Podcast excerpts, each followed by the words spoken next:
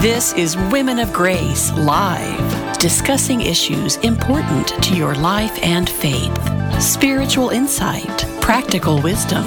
Join us as we transform the world one woman at a time. Women of Grace, for such a time as this.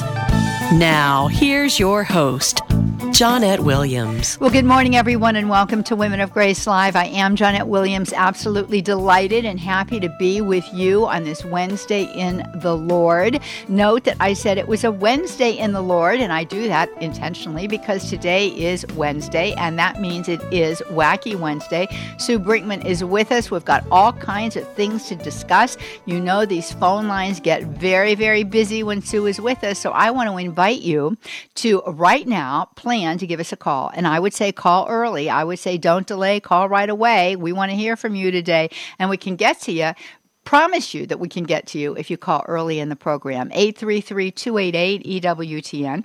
That's 833 288 3986 is the way that you can join us right here on Women of Grace Live, where we do love having holy conversation with you. I am so excited about so many things that are happening, so many good things that are available for us today, uh, all kinds of uh, activities that help for us to live that abundant life and in our Lord Jesus Christ, no matter matter our state in life. And I do want to let you know that Jack and I are going to be in Boca Raton, Florida on February the 3rd for an absolutely fantastic marriage retreat. We are going to be at St. John the Evangelist Catholic Church right there in Boca. It's going to be uh, just a one day event. It's going to begin at 8 in the uh, morning. I think it concludes at 4 p.m. in the afternoon. Uh, it might be 3 p.m. It's right in that time frame, however. But I can tell you they're going to be power packed hours. They really are. We're going to be talking about all kinds of things. Uh, obviously, we know the state and condition that marriage is regarded by our society today, by our culture today.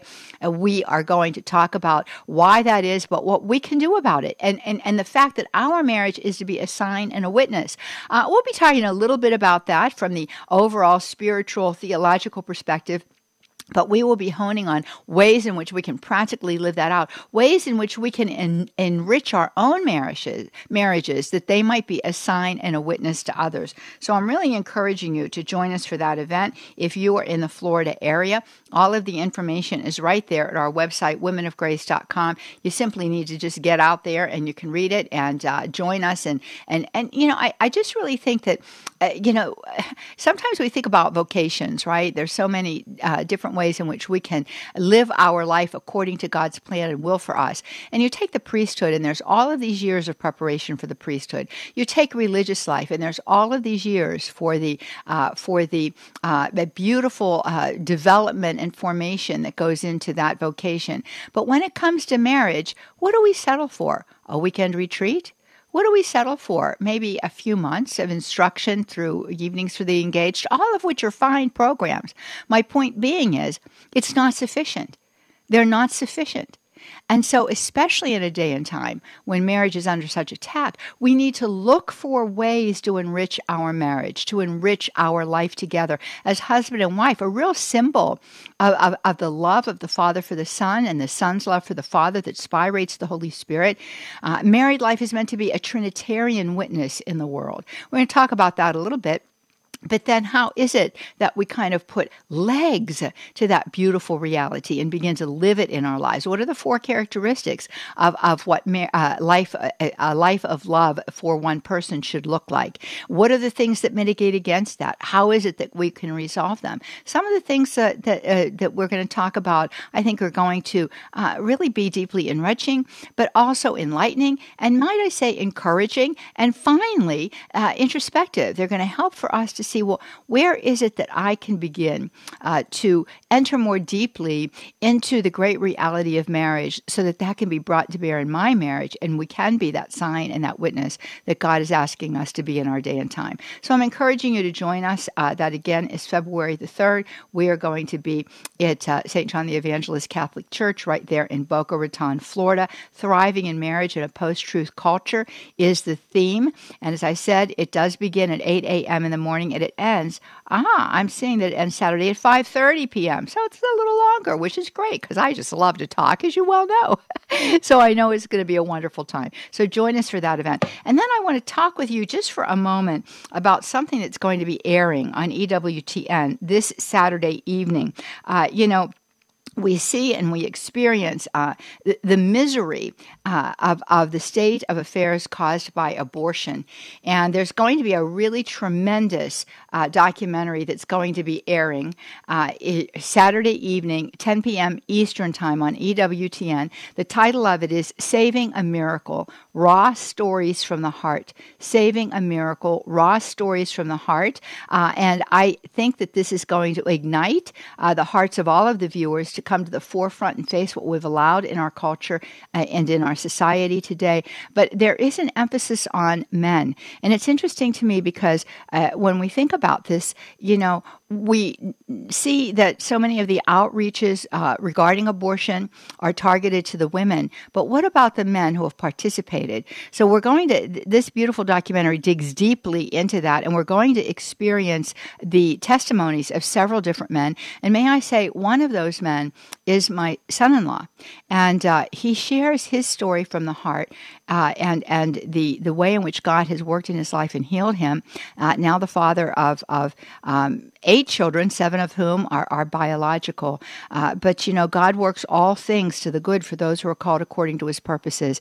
So this is going to be a very healing moment, a very beautiful moment uh, for those who watch and see, and for those who have not experienced uh, abortion within the context of their own personal lives or their family lives.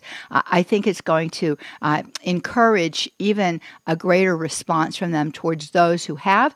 But in addition to that, uh, to uh, put a fire in their hearts to uh, continue to move forward in this cause for life, respecting life from the moment of conception until natural death. So I encourage you to watch that. It's going to be, as I say, just an absolutely uh, beautiful opportunity uh, for people to come together in the name of our Lord Jesus Christ to experience through the witness and testimony of others um, a deepening consideration for that which we hold to be self evident that everyone is entitled to life, right? Uh, from the moment they're conceived until natural death.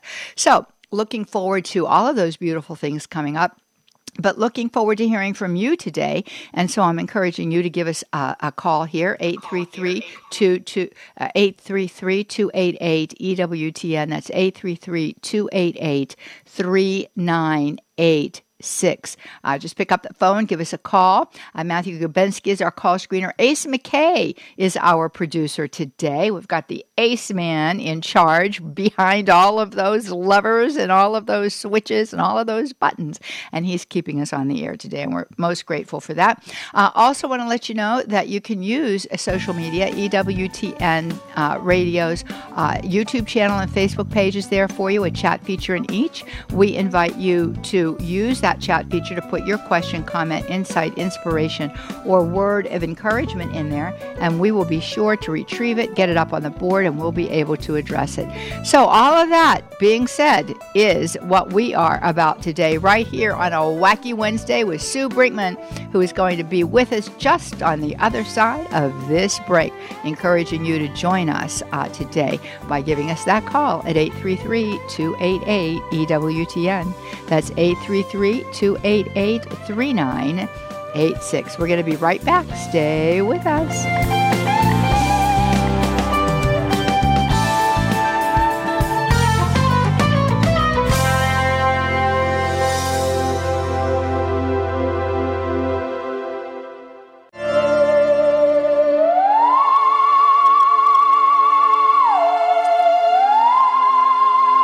Well, there you hear it, folks. yes, you do. That lets you know that this is a wacky Wednesday right here on Women of Grace Live. And we're looking forward to hearing from you with your questions for Sue Brinkman, inviting you to give us a call at 833 288 EWTN. That's 833 288 3988. 886. Just pick up the phone and give us a call. We want to hear from you today. Sue is here to answer your questions. I'm here to lend my two cents to it all, too. Uh, and we are going to get started. We've got some callers right away, Sue. So I'm going to ask you all to hold for just a moment because, Sue, you have some information you want to share with us about some of the, you know, strange, heretical, wacky things that we see taking place in our day and time. Even, I have to say, unfortunately, and, and with heartbreaking concern within the church. I know this is terrible. This is a terrible story. Um, a Peruvian woman, she she calls herself a visionary. Her name is Erica Serrano. She's on a podcast with a bunch of Peruvian actresses called Women of the PM. That's the name of the of the podcast. And she talked to these people about how to use a consecrated host in a purification ritual and to ward off toxic people. And here's what she says She says, You have to immerse it and put a host, holy water, in the same cup, just like that. You submerge the photo of the person, you pray to that person, and you go to the church. Now, it's your sacrifice, and if you ask him for the host, if he doesn't give it to you in your hand, well, remove it from your mouth. Oh, dear heavens. Then she goes on, oh, it gets worse. But I'm going to tell you, try to do this on not to do it on Sunday, but on Saturday, because on Sundays one has to receive what it should be.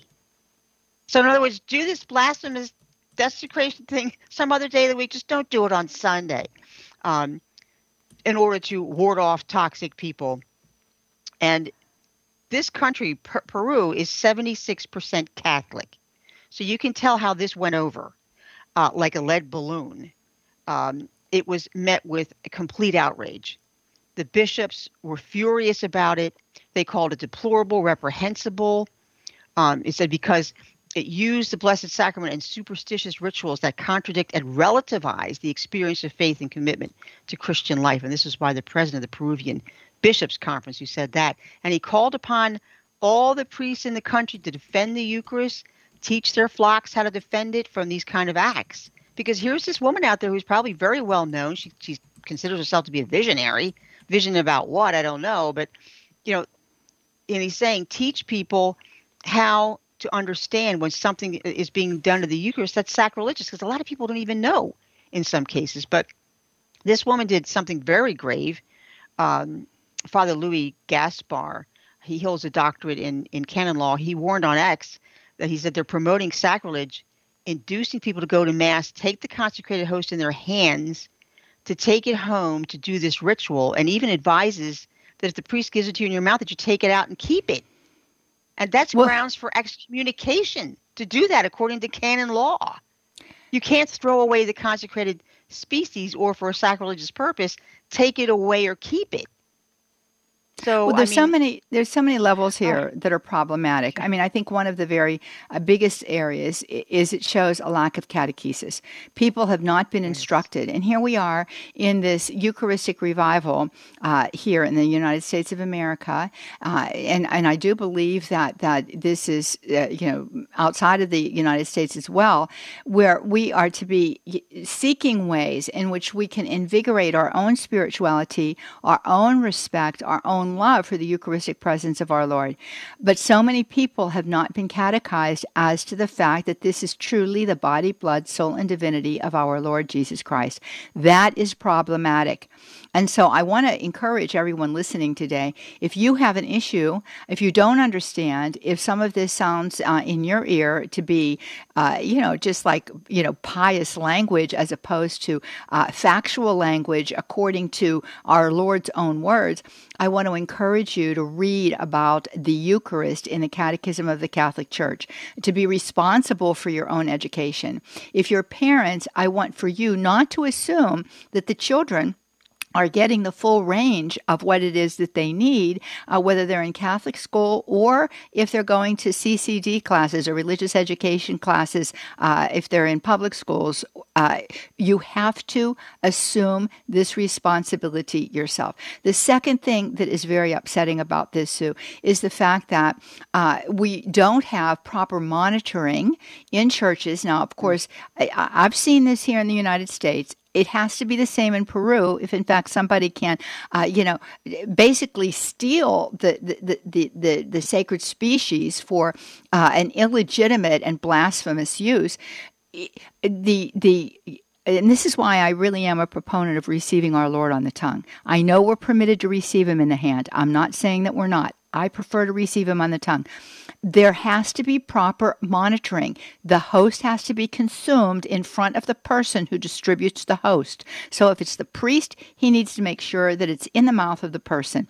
If it is a Eucharistic minister, that person needs to make certain that the individual consumes the host, uh, because this this gives rise to these kinds of things. The last thing I want to say, we know that uh, it, it, Satanists will try to steal a consecrated host because it's necessary to have a black, uh, a consecrated host rather, for a black mass. And so they profane and blaspheme the host. This woman is doing no less than that. Exactly, exactly. And and Father Cesar uh, Valdivia, he's the pastor of a local parish in Lima, Peru. Um, he said that uh, what she's doing is witchcraft Yes. witchcraft, no matter what she wants to call it. Um, and he said it, what disturbs him about it is that they've always known, priests have always known that people do this wizards, witches, but always clandestinely and, and in secret. It's the first time he said that, from what I can see, this abuse is now occurs in public by this woman. And he goes on to say, he says, hey, there's no good, pious white witches or wizards that are compatible with our faith. You know, you notice how the lady even says you have to do it, steal the host, but not on Sunday because on Sunday you have to take communion like a good Catholic. He said people get confused by that. It's piety or goodness on a hook to believe that everything else will be fine. This is a deception. Um, he said every sorcerer or witch, white, black, brown, or fuchsia, works with their witchcraft against God, whether she herself knows it or not. She yes. induces us into a mortal sin and opens the doors to the action of the devil in our lives. And I agree with you 100% about a communion on the tongue. And yes, I do recognize that we can do it uh, in the hand. However, being an extraordinary minister is very difficult to monitor that. You have people coming up to you and you know many people will receive in the hand and then they step aside mm-hmm. and they can they they pause for a moment and they consume it you don't really have the time to watch you're really kind of relying on on your peripheral vision there to make sure that person's actually ingesting the host and it's very easy for a person to just take it in his hand and then walk away. Mm-hmm. And you don't you just don't see that because you have one person right after the other coming at you for the Blessed Sacrament. Yeah. Um, so it's very difficult to see that. It's much easier when it's on the tongue. But I would say out of a hundred people who come to receive communion from me, I'm just using that as a ballpark number. Let's say out of hundred, hundred people, I would say that eight of them, uh, 80 or uh, 80 of the people take it in the hand. Very few take it in the mouth. Well, yes, Very and that's few. because we're permitted to do it. And, and I'm not suggesting that we ought not to be, but then there has to be, I think, some kind of, of instruction from the pulpit that says, now, if you're going to receive in the hand, you put that you you you you receive you, you receive the sacred host and you place Jesus in your mouth in front of the Eucharistic minister. We fall victim to expediency sometimes. You know, we got to move these people out. We've got to clear the parking lot. We've got to get the next group in for mass. And and, yeah. and in, in for the sake of saving a few moments, we risk the, the blaspheming the host. You know, so anyway, it's a personal preference. I know. I, you know, I have received on the tongue. I, there are occasions when uh, it might be necessary to receive on the tongue, but uh, excuse me, in the hand. But I prefer to receive on the tongue. Uh, and you know, I agree with you, Sue. That that that has become it's very that hard. has become it's the hard. way to do it, in, in, especially here in the United States.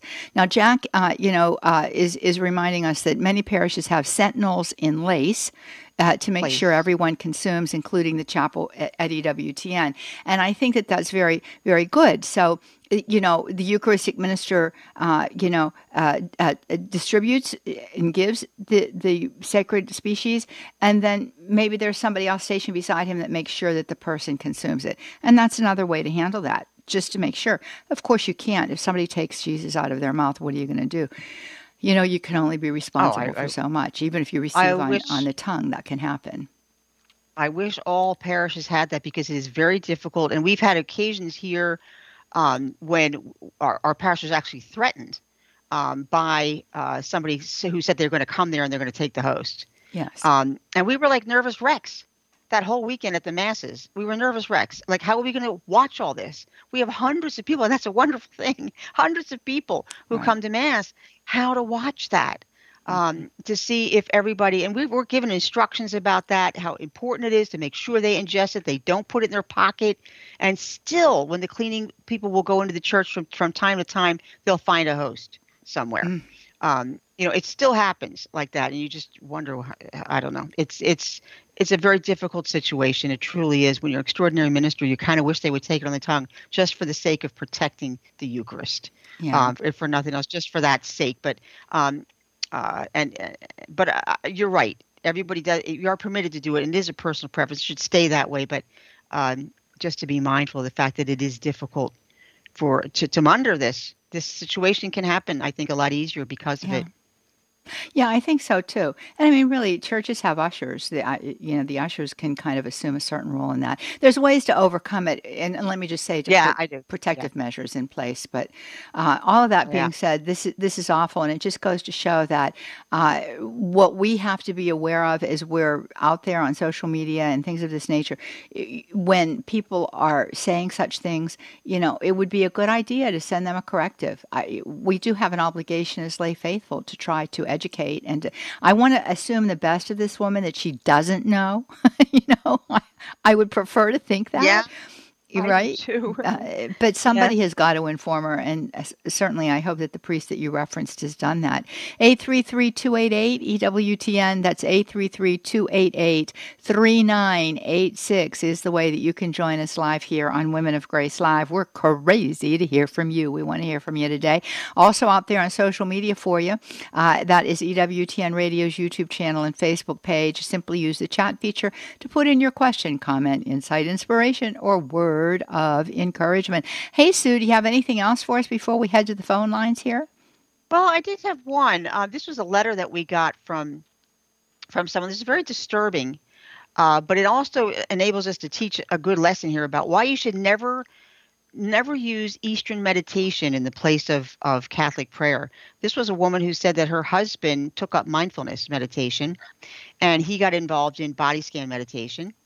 Um, and that's a that's a thing where you you uh, sit there and you concentrate on each part of your body, and you just focus on it. Um, it's one of the meditation techniques that's taught by it, it's very it's Buddhist. It's, it's a Buddhist practice, and you just notice all the parts of your body that are like say in contact with the floor, and to, you use that as a identi- uh, in a way to identify areas of tension that you might have like in your jaw or your neck, and it's all about you. It's all about you. but anyway, this family used to used to pray together, and all of a sudden he decided to start skipping the family prayer time, and he was going upstairs and he was doing this instead.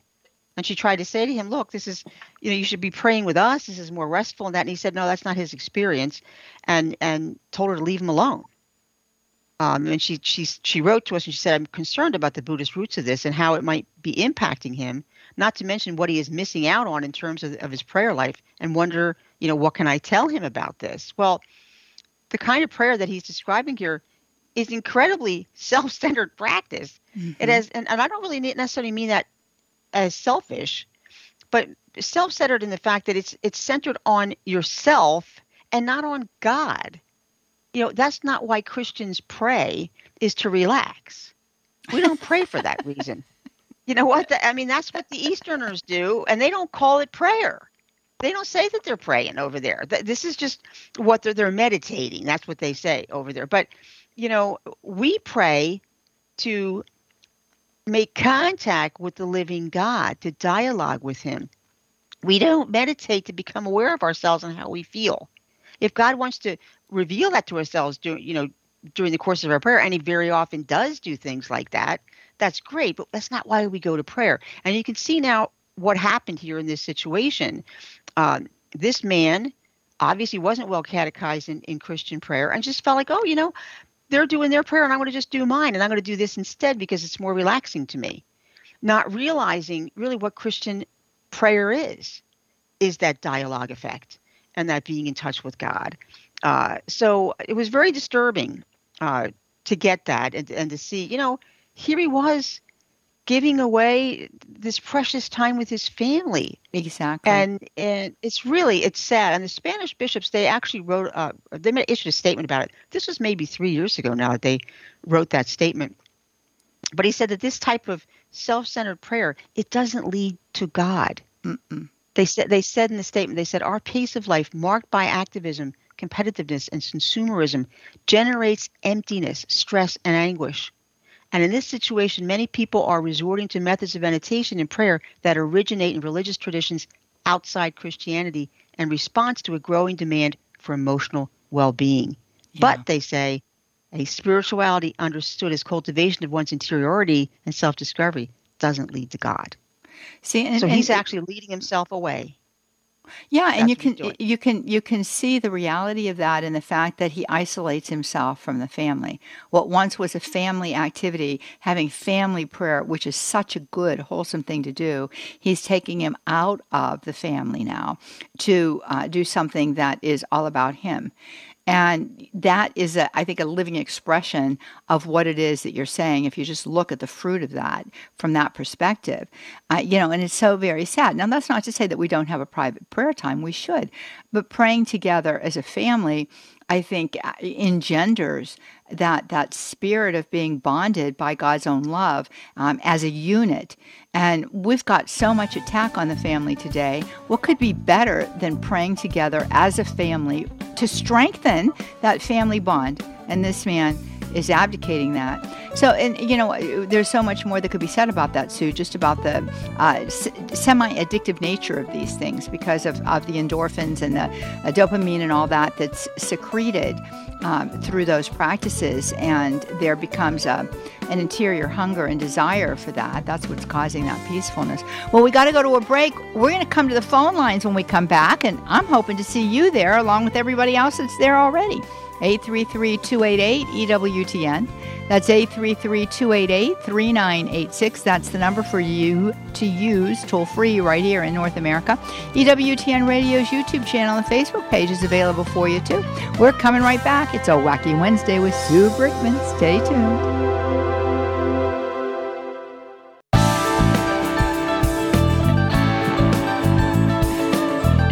Welcome back, friends. You're listening to Women of Grace Live. I'm Johnnette Williams. Very happy to have you with us today. Sue Brinkman is with us. Why? Because it is Wednesday. And what is Wednesday? It's a Wacky Wednesday. And we are so, so happy that you are joining us today. I want to give a shout out to the fellow that I met in the grocery store in Palm Harbor, Florida, who came up to me, Sue, and said that he loves listening. He listens every day, but he loves Wacky Wednesday with Sue Brinkman. And I said, Oh, I know. I love it too. I said, We have a good time. He says, I can tell. I said, we, We're kind of two wacky women on Wednesdays. So a shout out to that gentleman. yeah, it is. It is. Who would have thought we'd end up with this theme song that we have now? That creepy song. Every time I hear it, it makes me laugh. I, I know. How did makes me laugh Lord? too. well, I don't know, Sue. Somehow, you know, it's become synonymous with you and me. so, what can I say about that? Well, listen, are you ready to go to the phone lines? Absolutely. All right. Well, let's get to Amy right away. She is a first time caller calling us from Western Colorado, listening on iHeartRadio. And here is the welcome bell for you. When you call in, friends, if you're a first time caller or if you're out there uh, in social media land and you're a first time submitter, let us know and I'll ring my bell for you too. Good morning to you, Amy. Good morning. Yeah, I'm calling about my husband. He is uh, Native American, and he's got it in his head he can predict the future. And I don't know the nicest way to explain to him that I don't believe in his predictions. oh. have, have any of his predictions come true? The only one that has come true so far is he told me my cancer wouldn't come back, and it hasn't come back. But other than that, no, they usually don't. And I sprinkled his side of the bed with holy water because he's not baptized and and but still I don't know how to explain to him nicely that I don't believe in his predictions. Okay, so yeah. what do you say? Well, I mean that's that's just a very touchy situation there, isn't it?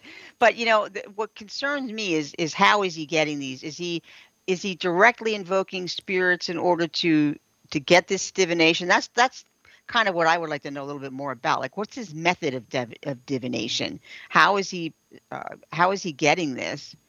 Um, because if it is invoking of spirits and that sort of thing, then th- he, he really you need to ask him to please stop. Especially, are you Catholic? Yes, I'm Catholic, Amy? but he he's not baptized, and he says he gets okay. these by dreaming in his dreams. Okay, so yeah, and and that's very very susceptible to demonic uh, intervention there uh, in dreams.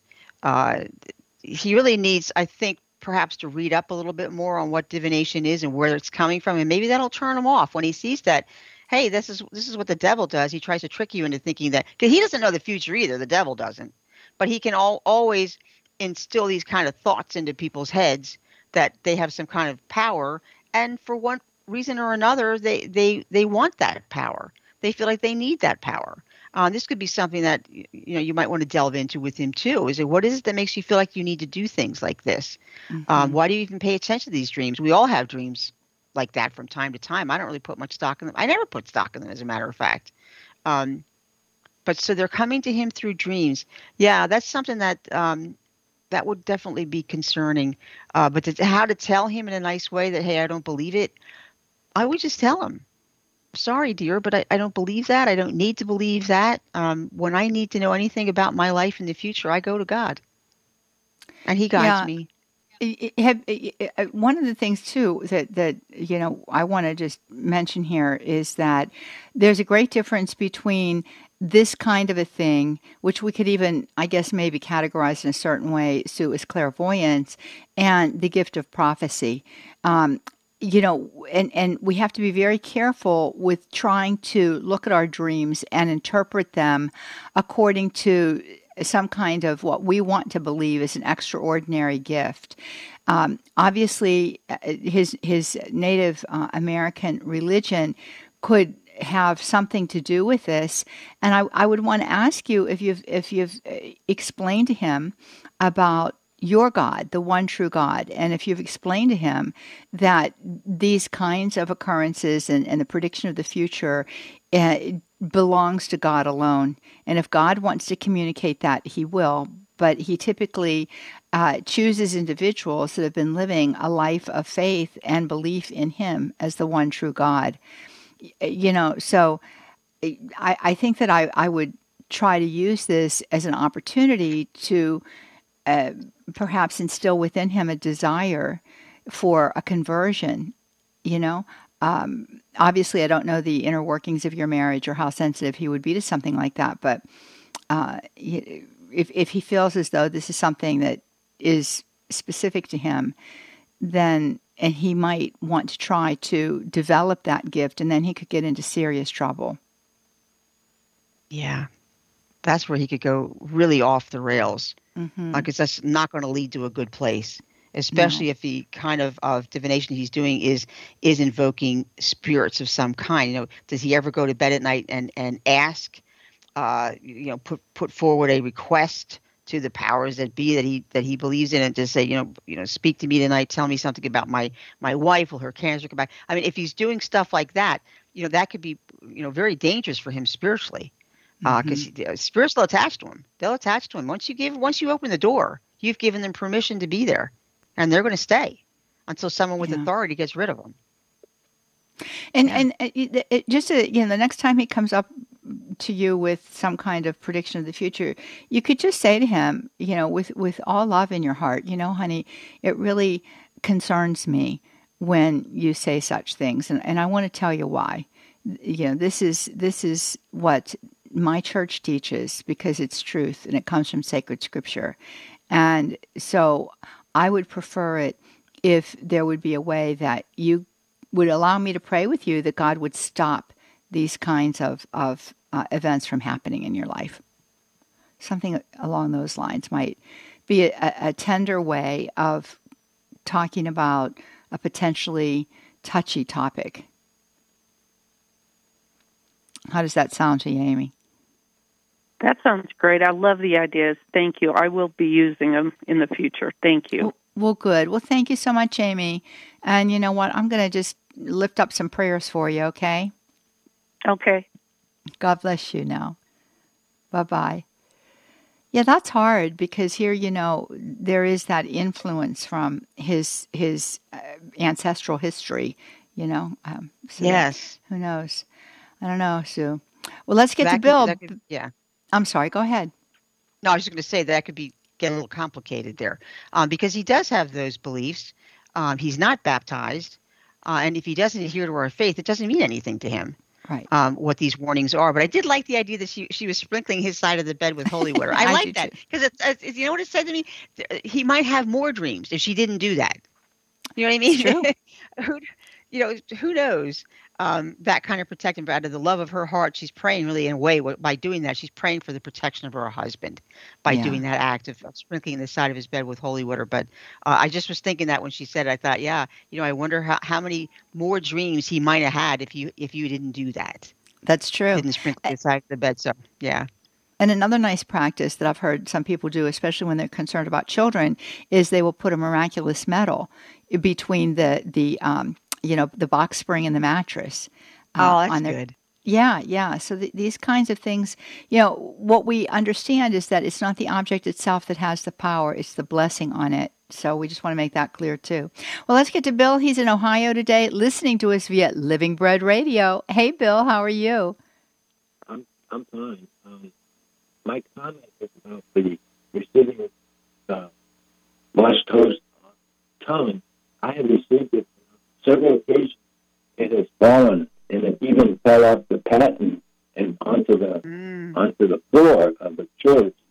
And this, so since then, I've only received it on the palm of my hand, and I have not had the host fall off my hand. But it did fall several times off my tongue, and I don't know why it happened, but it did. And, Yeah. You know, and it's just one of those things. Because I'm 71.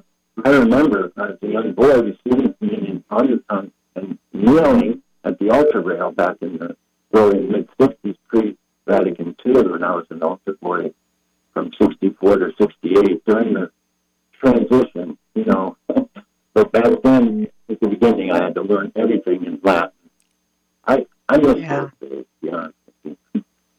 So, Bill, you know, just a couple of things that I just want to say here, and then Sue, you can respond. But number one, sometimes I think that we don't know how to receive on the tongue, and so the there isn't enough uh, opportunity for the host to stay on our tongue. That could be one thing. The other thing is, I know Sue, um, and and here you are, you're an extraordinary minister. Sometimes extraordinary ministers are very reluctant to to place the host on the tongue, and so they they do not necessarily secure it uh, in the sense of placing it uh, deep enough to where it needs to have that where stability is provided for it. And then the other thing I wanted to ask you, Bill, is if you have any kind of muscular issue, um, if you've suffered a stroke or uh, you've you know you have some kind of muscle deficiency there that would uh, inhibit you to be able to maintain it if somebody places it on the tongue. Although I, I think that that would probably affect it even if you place the host in your mouth, but I'm not sure.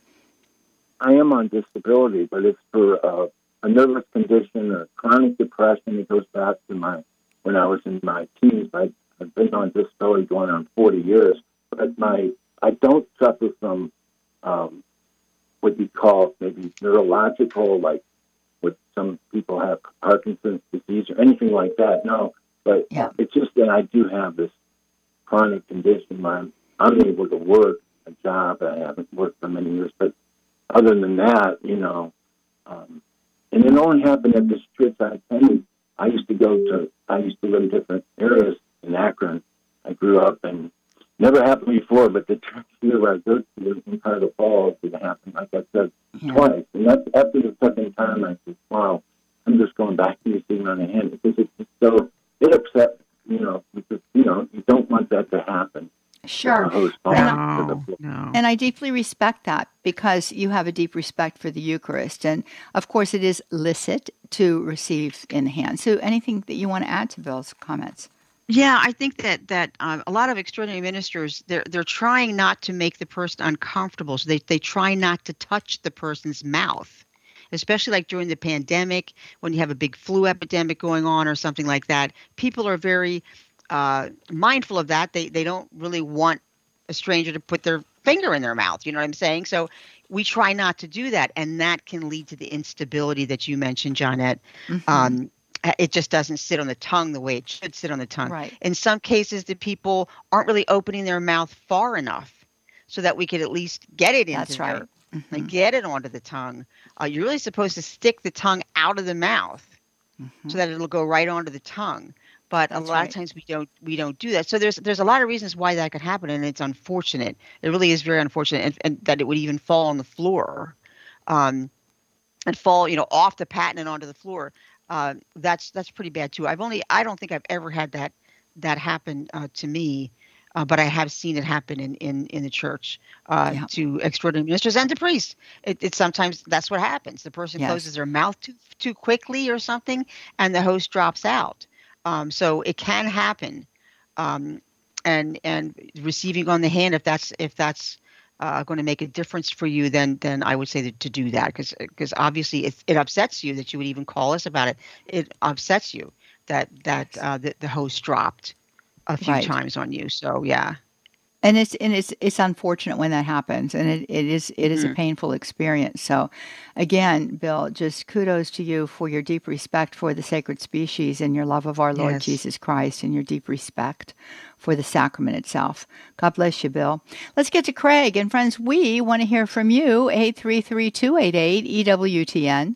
That's 833-288-3986. That's the way that you can join us right here on Women of Grace Live, where we love having that holy conversation with you.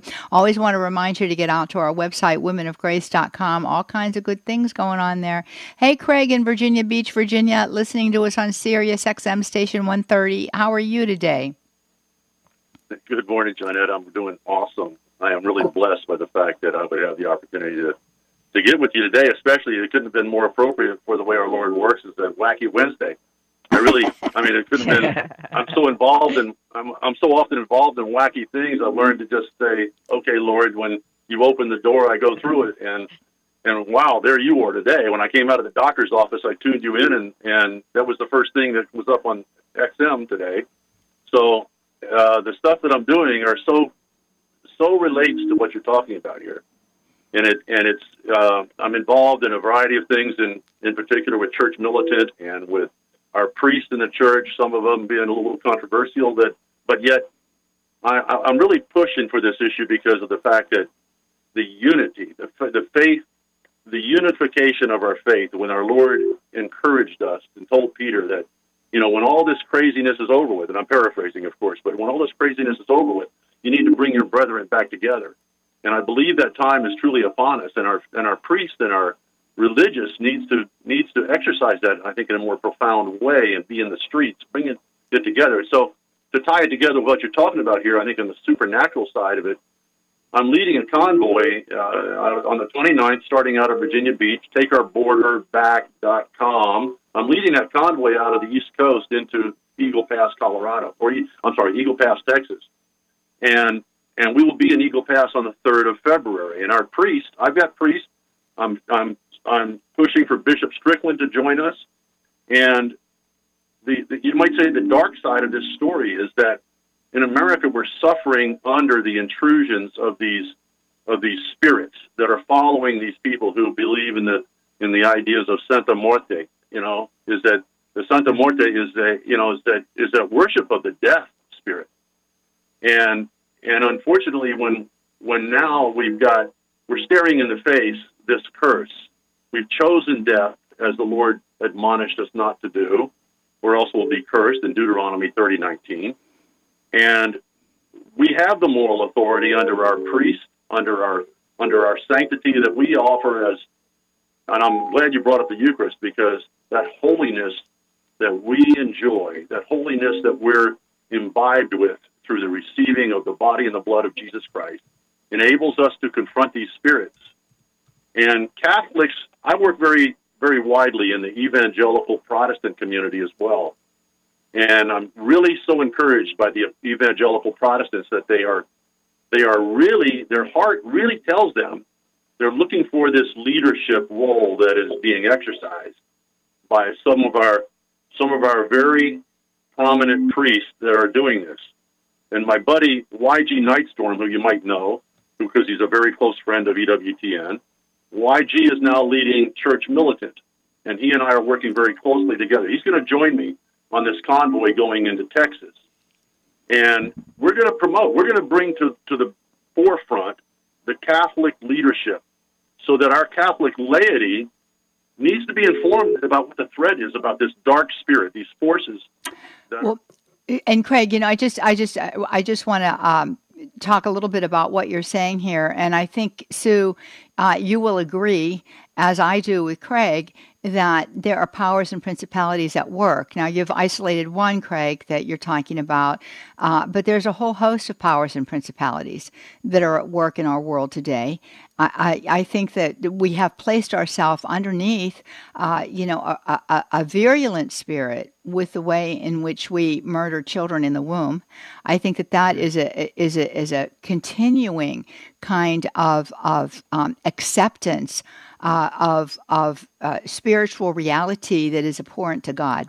And so those spirits, like you were talking earlier, you know, Sue, we can invite spirits in by the very laws that we adopt in our nation. So I, I would say that, you know, some of the cultural decisions that we've made have opened doorways. Some of the religious practices uh, that go unchecked uh, also invite spirits in. Uh, and we as individuals invite spirits in every time we commit a sin, especially mortal sin. You know, when you uh, look at what uh, Saint Ignatius of Loyola tells us, you know, there is there's a spirit attached to every sin, especially the seven capital sins, and those are strong spirits. So altogether, we are in a day and time that I think sacred scripture has predicted about. We're in the last days. We've been in the last days since Jesus ascended into heaven. Uh, St. Paul talks about the last days in his letters to Timothy. He says there will be terrible times in the last days. And then he lists a whole host of adjectives to describe the people that will live in that period of time. And he said this He said, But as for you, fulfill your mission as an evangelist. And I think that we do have to take action today. Now, how God leads us and guides us is going to be different, uh, but there you have it. I think that that uh, is is something that we uh, really need to take to heart and see what we can do. And yes, of course, we need leadership. There's no question about it. And the lay faithful gain, I think, a lot of courage, uh, and and may I say, fortitude and perseverance as well when they uh, have strong leadership that are helping them to make very tough decisions. What do you say, Sue? Absolutely, absolutely. We we do need that leadership in the church. Uh, we do need to also become people, more people of prayer. Mm-hmm. Uh, we tend to want to reach for, oh, I'm going to say this prayer and that prayer, and I'm going to banish all the demons. No, first of all, Jesus does that. That's Jesus's role, and you got to be very careful with those kinds of prayer um, in in deliverance. There's um, a very good book out that, that's that's uh, prayers of deliverance for the laity uh, which was written by an exorcist. Um, and I think that, that that's something that people need to be very careful about.